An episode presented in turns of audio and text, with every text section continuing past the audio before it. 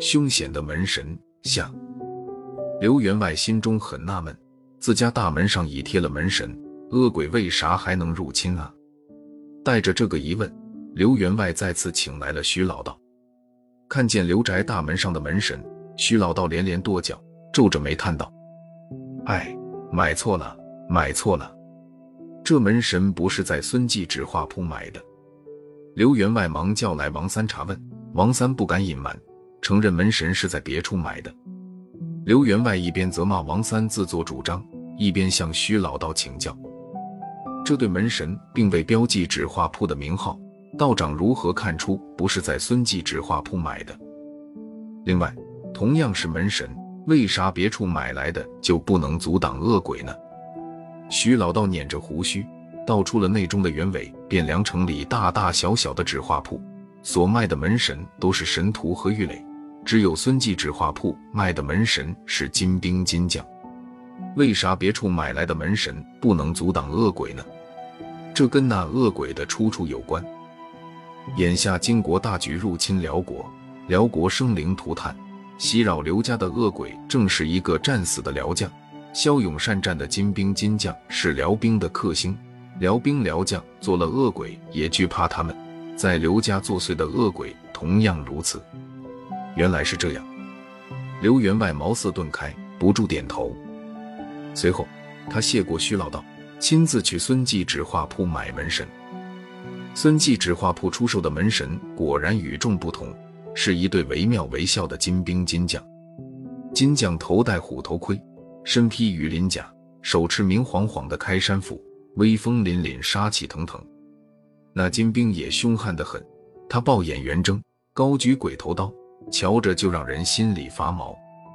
刘员外把孙记纸画铺的门神当作救星，一口气买了三对。回到家，刘员外在大门、二门和后门上都贴了金兵金将。说来也怪，打这以后，刘宅再也没闹过鬼。刘员外用金兵金将赶走恶鬼的消息不胫而走，轰动了整个汴梁城。为了确保平安。人们竞相去孙记纸画铺抢购新门神，没过多久，家家户户都把大门上的神图玉垒换成了凶悍的金兵金将。时间一长，孙记纸画铺的新门神不仅在民间流行，连官宦人家乃至王公贵族也纷纷贴起了能震慑恶鬼的金兵金将。孙记纸画铺的门神供不应求，掌柜孙旺才乐得嘴都合不拢。不过，还有比孙旺财更开心的，那就是他的搭档薛贵。薛贵来自山东，靠看客书画为生。半年前，薛贵悄悄找到孙旺财，向他推销一种画着金兵金将的新门神。孙旺财认为顾客买惯了神图和玉垒，不会接受薛贵创作的新玩意，便拒绝跟他合作。虽然碰了一鼻子灰，但薛贵没有气馁，他向孙旺财保证。如果孙记纸画铺愿意销售金兵金将门神，不出半年就能大发横财。为了让孙旺财相信自己的话，薛贵拿出五百两银子做押金，声称道是新门神若卖不动，押金就归孙记纸画铺。听薛贵说的如此硬气，又有五百两银子做抵押，孙旺财动了心。他收下刻有金兵金将的雕版，开始批量印刷。但是几个月过去了。印出来的新门神一张都没卖掉，望着成捆的金兵金将，孙旺财一筹莫展。然而薛贵却镇定自若，有条不紊地实施自己的促销计划。他花重金买通刘员外、徐老道和秀姑等人，在刘宅偷偷制造了一连串闹鬼的奇案。那些惨死的母鸡和小毛驴都是预先杀好的，然后巧妙地招引仆人来看。把恶鬼作祟的消息传扬出去。当然，秀姑的儿子压根就没有失踪，只是被他母亲悄悄转往了别处。徐老道那套关于金兵金将能驱除恶鬼的说辞，也是薛贵事先教他的。弄清金兵金将门神畅销的原委后，孙旺才对薛贵的聪明机灵佩服不已。见孙记纸画铺赚得盆满钵满，同行们十分眼红。许多纸画铺纷纷效仿，用金兵金将作为门神。到了宣和五年，会有金兵金将的新门神不仅贴满了汴梁城，而且迅速风靡大宋其他地区。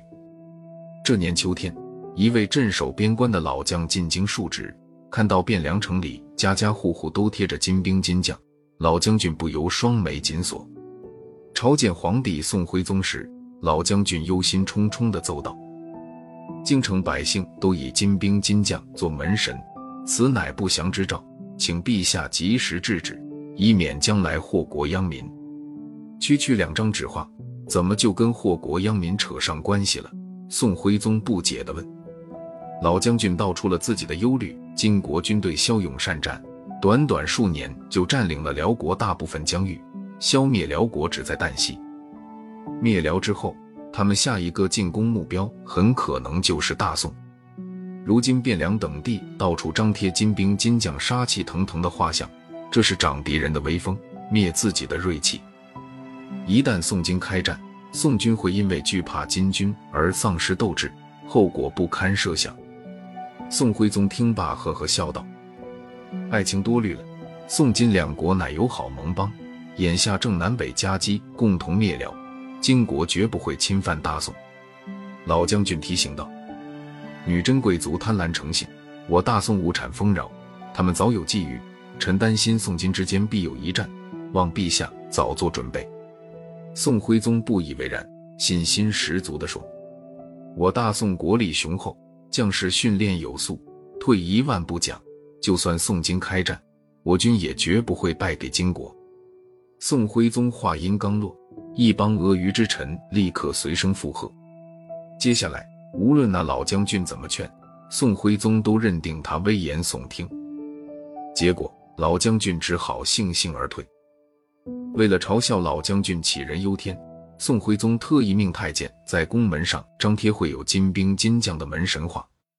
皇帝这么一带头，新门神更加畅销。金兵金将的威猛形象深深刻入了宋朝军民的心中。得知上述情况，老将军仰天长叹：“唉，忠言逆耳，大宋离灾祸不远了。”宣和六年，老将军的话不幸应验，金国在灭辽后向宋朝发起了猛攻。许多宋军将士一见金兵金将，心里就发毛，还没交手，已吓得腿肚子抽筋。照宋军的说法。连恶鬼都怕金兵金将，何况我们啊？由于士气低迷，再加上毫无防备，宋军虽然在人数和装备上占有优势，却屡战屡败。金军势如破竹，很快就攻下了东京汴梁。占领汴梁后，金军大肆烧杀抢掠，一时间汴梁城里火光冲天，凄惨的哭嚎声此起彼伏。在纵马狞笑的金国将领中，有人发现了薛贵，此时薛贵穿着金国的官服，讲着叽里哇啦的女真语，汴梁百姓纷纷惊愕不已。反复打听后，他们才弄清薛贵本名叫完颜古力，是金国派往宋朝的奸细。原来还在跟辽作战时，女真人就有了攻宋的计划。为了长自己的威风，灭敌人的锐气，金国决定提前打心理战。用画有金兵金将的门神吓住宋朝人，瓦解宋军的斗志。于是，精通汉语的完颜古力化名薛贵，打扮成书画商，来到了汴梁。完颜古力选中孙旺财、刘员外、徐老道等人，用金钱引诱他们上钩，精心导演了一连串鬼戏，最终将画有金兵金将的门神贴满了宋朝各地。一天早上。人们发现孙旺财在家里悬梁自尽了。孙掌柜为何要走绝路呢？